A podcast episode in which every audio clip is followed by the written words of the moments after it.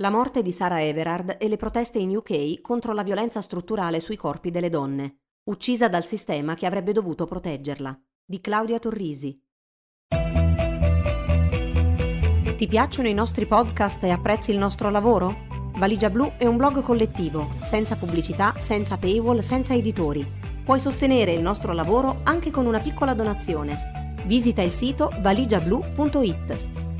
Valigia Blu basata sui fatti, aperta a tutti, sostenuta dai lettori.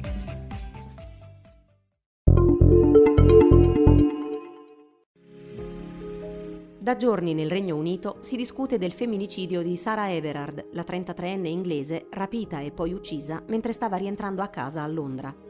Everard è scomparsa nel nulla lo scorso 3 marzo. Era stata a trovare degli amici nel quartiere Clapham, nella parte sud della capitale inglese, alle 21 era andata via e si stava dirigendo a piedi verso il suo appartamento a Brixton, una camminata di circa 50 minuti. Mentre era per strada aveva chiamato il fidanzato. Avevano parlato per una quindicina di minuti di cosa avrebbero fatto l'indomani. L'ultima immagine che si ha di lei è quella di una telecamera di sorveglianza che la riprende mentre cammina intorno alle 21.30 dopo aver attraversato il parco Clapham Common, una strada più lunga ma più popolata e meglio illuminata. Poi più niente. Dopo l'allarme della famiglia, per giorni sono stati lanciati appelli per ritrovare la donna, nella speranza che fosse ancora viva. Poi, una settimana dopo, il 9 marzo, la Polizia Metropolitana di Londra, MIT, ha arrestato un uomo con l'accusa di rapimento e omicidio. Un poliziotto della MIT, Wayne Cousins, membro del Comando di Protezione Parlamentare e Diplomatica che pattuglia i locali governativi. Poche settimane prima era stato denunciato per atti osceni in un fast food in presenza di un'altra donna. Nella stessa area dell'arresto, il Kent, in un bosco è stato ritrovato il corpo di Everard, poi successivamente identificato. Il caso ha funzionato come detonatore per una pioggia di racconti e testimonianze sui social media di esperienze di molestie e violenze vissute dalle donne nello spazio pubblico, quando si trovano ad attraversare le strade delle città che abitano. Sugli hashtag Sarah Everard e Reclaim the Night è un susseguirsi di episodi di catcalling, molestie verbali in strada, minacce, aggressioni, camminate con il cuore in gola per raggiungere casa o l'auto, donne inseguite, infastidite, insultate, spaventate. In molte hanno condiviso le precauzioni che prendono in queste situazioni, messaggi mandati ad amiche prima di mettersi in cammino, chiavi strette in mano lungo la strada per il rientro, la scelta di vie più illuminate, più popolate, musica a basso volume nelle cuffie. Le tecniche si somigliano tutte. Sin da piccole alle donne viene detto che devono proteggersi, limitarsi, elaborare una sorta di valutazione del rischio per buona parte degli spostamenti e delle azioni che faranno. Come scrive Amanda Taub sul New York Times, la scomparsa e poi la morte di Sarah Everard hanno richiamato l'attenzione sui termini di questa sorta di patto di sicurezza, talmente onnipresente nella vita delle donne che molte lo considerano inevitabile per assicurarsi la propria sicurezza dalla violenza maschile devono fare le scelte giuste e se una donna non riesce a farlo, il suo destino è colpa sua.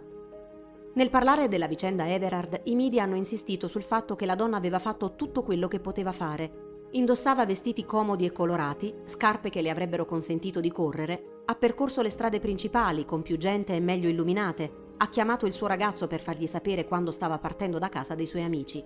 Ma non è stato abbastanza per salvarle la vita.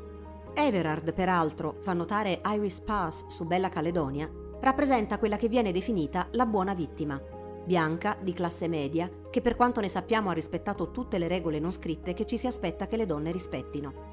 Cosa sarebbe successo se avesse fatto qualcosa di sbagliato, almeno secondo l'opinione pubblica? Se fosse stata ubriaca, nera, trans, povera, tossicodipendente o una sex worker? O magari tutte queste cose insieme? Probabilmente ne avremmo parlato meno. Sicuramente ci sarebbe stato ulteriore victim blaming, che in una certa misura c'è stato anche per Everard. Cosa faceva in giro alle 21.30? Perché non ha preso un taxi? Il peso della sicurezza delle donne viene naturalmente fatto ricadere sulle donne stesse piuttosto che sugli uomini, che sono la fonte di gran parte della violenza che subiscono. Secondo Kate Mann, professoressa di filosofia alla Cornell University e autrice di libri sul sessismo e la società, le libertà delle donne vengono viste come superflue, usa e getta, come spesso talvolta vengono tragicamente viste le donne stesse. Si assume automaticamente che dato che la vita degli uomini non è influenzata in modo significativo da questo fenomeno, non gli si possano chiedere grandi sacrifici per cambiare le cose. Partendo da questo assunto, durante le indagini per l'uccisione di Everard, la Polizia Metropolitana di Londra è andata casa per casa nel quartiere di Clapham dicendo alle donne di non uscire da sole e di stare attente alla loro sicurezza.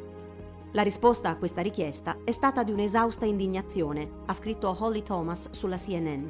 Perché le nostre libertà devono essere ristrette quando sono gli uomini che nella stragrande maggioranza dei casi ci aggrediscono, sia a casa che fuori? Perché spetta sempre alle donne evitare di essere aggredite?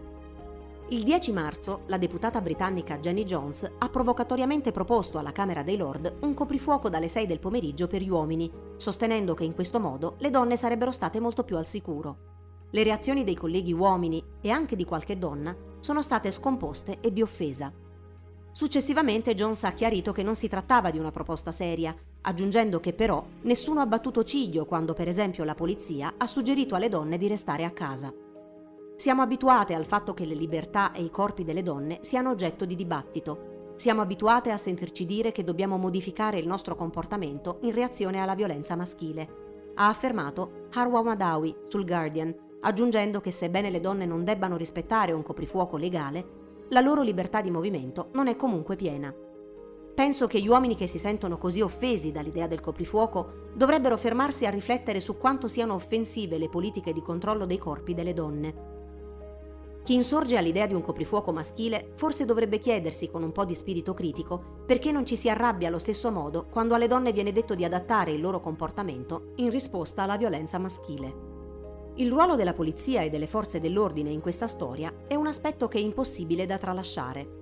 Parlare di violenza sulle donne significa anche parlare di violenza istituzionale, di controllo dei corpi, di impunità del sistema, senza contare le implicazioni per le donne più povere, nere o appartenenti a minoranze.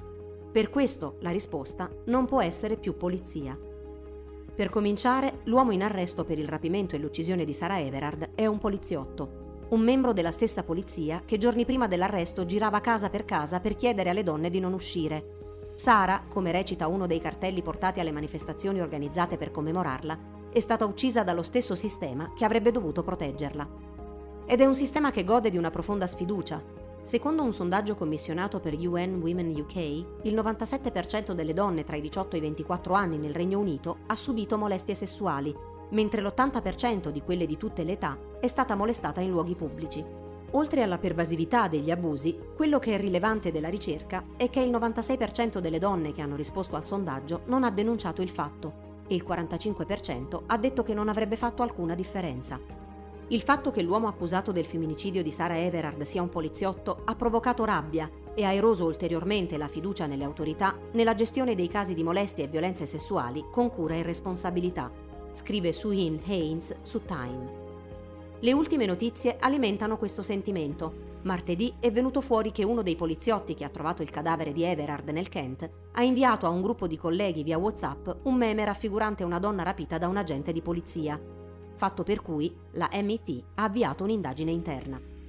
Lo scorso weekend a Londra erano state organizzate diverse veglie in giro per la città dal gruppo Reclaim These Streets, in parte per commemorare la Everard, in parte per protestare contro la richiesta della polizia londinese di non uscire da sole. Sono state tutte annullate perché la Metropolitan Police non aveva dato alle organizzatrici il permesso a causa delle restrizioni per l'emergenza Covid-19. Ciononostante, lo scorso sabato, centinaia di persone si sono radunate nel posto dove Everard è stata vista l'ultima volta, al parco di Clapham Common, per una veglia pacifica, portando candele, fiori e cartelli. Su uno di questi c'era scritto She was just walking home, stava solo tornando a casa.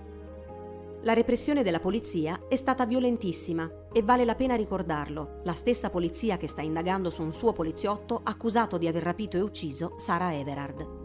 Il Guardian riporta che alle 6 del pomeriggio, quando la veglia sarebbe dovuta iniziare, un piccolo gruppo di donne distanziate tra loro si è messo dietro un cordolo di fiori e candele lasciati per commemorare Everard. Un tamburo ha avvertito la folla che ci sarebbe stato un minuto di silenzio, a testa bassa. C'è stato un breve discorso di una donna che indossava una mascherina. Non avendo un microfono, ha chiesto alle persone più vicine di ripetere urlando ogni frase pronunciata. Siamo venute qui oggi perché dopo la scomparsa di Sara, la polizia ha detto alle donne che sarebbero dovute rimanere a casa per evitare di essere aggredite. Le donne dicono no. Mentre parlava, la polizia ha iniziato a farsi strada verso il palchetto, calpestando fiori e candele e cercando di portare via quelle che stavano parlando. provando a disperdere la folla, spintonando diverse donne facendole cadere a terra e minacciando arresti. In tutto sono state fermate quattro donne e altre sono state multate. Come ha scritto Taub sul New York Times, calpestando i fiori deposti su un memoriale improvvisato per Everard e facendo cadere per terra giovani donne, neanche se avesse voluto farlo intenzionalmente, la Polizia Metropolitana di Londra non avrebbe potuto fornire un esempio migliore di quello per cui le donne stavano protestando. Una veglia per commemorare una ragazza uccisa da un poliziotto e protestare contro la violenza sulle donne si è trasformata in una dimostrazione di repressione e violenza istituzionale nei confronti delle donne stesse. Ci siamo radunate al Caplan Common per il nostro dolore e la nostra rabbia di fronte all'insensato assassinio di Sarah Everard. Si legge in un comunicato del gruppo femminista Sisters Uncut, tra le organizzatrici della veglia. Ci siamo radunate perché dopo la scomparsa di Sara, la polizia ha detto alle donne che sarebbero dovute restare a casa quando calava il buio, per evitare di essere aggredite. Chiediamo di avere il diritto non solo di sopravvivere, ma anche quello di fiorire, e questo significa andare dove vogliamo, quando vogliamo. Sui fatti di sabato è stata aperta un'indagine. Priti Patel, ministra dell'Interno, ha chiesto un rapporto dettagliato alla polizia sull'intervento di sabato, dicendo di aver visto delle immagini sconvolgenti. Nel frattempo, però, la commissaria della polizia londinese, Cressida Dick, ha difeso il comportamento degli agenti, dicendo che nessuno avrebbe voluto vedere le scene che abbiamo visto ieri e che i poliziotti erano dovuti intervenire perché la manifestazione era illegale e potenzialmente pericolosa per la salute. Il giorno successivo, centinaia di persone si sono ritrovate davanti alla sede della polizia di Londra, New Scotland Yard, e hanno marciato fino al Parlamento per manifestare contro le violenze. Altre manifestazioni sono continuate nei giorni seguenti. Secondo gruppi di attiviste, quello che è successo a Clapham Common è parte di una storia molto più lunga, di eccessivo uso della forza delle forze dell'ordine durante le proteste, specialmente nel caso di alcune comunità in UK, e di una cultura di violenza istituzionale contro le donne all'interno del corpo di polizia. Tra il 2015 e il 2018 ci sono stati circa 700 casi di abusi domestici che hanno coinvolto agenti di polizia in tutto il Regno Unito e tra il 2012 e il 2018 sono state presentate quasi 1500 accuse di molestie sessuali, sfruttamento delle vittime di reati e abusi sui minori contro agenti di polizia in Inghilterra e Galles. Inoltre, riporta Time, secondo un report del 2019 del Bureau of Investigative Journalism, la polizia riceve un trattamento diverso quando è accusata di abusi. Solo il 3,9% delle denunce in Inghilterra e in Galles si è trasformato in una condanna, contro il 6,2% del resto della popolazione. Come sostengono le attiviste di Sisters Uncut, si vede come la polizia non sia capace o non voglia affrontare la questione all'interno dei propri ranghi e come non protegga le donne.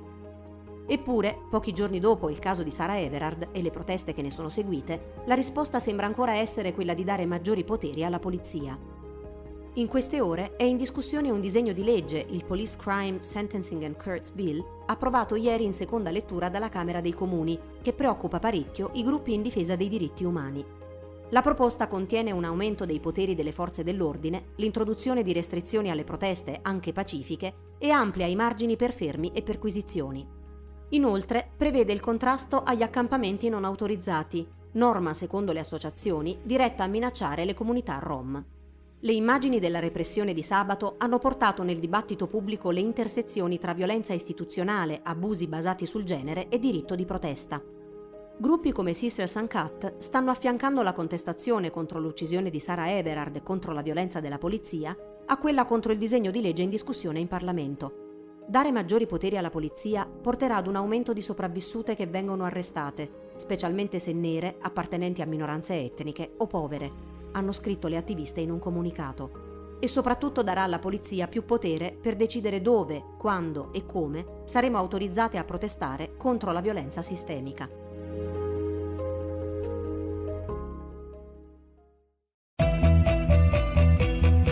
Ti piacciono i nostri podcast e apprezzi il nostro lavoro? Valigia Blu è un blog collettivo, senza pubblicità, senza paywall, senza editori. Puoi sostenere il nostro lavoro anche con una piccola donazione visita il sito valigiablu.it. Valigia Blu, basata sui fatti, aperta a tutti, sostenuta dai lettori.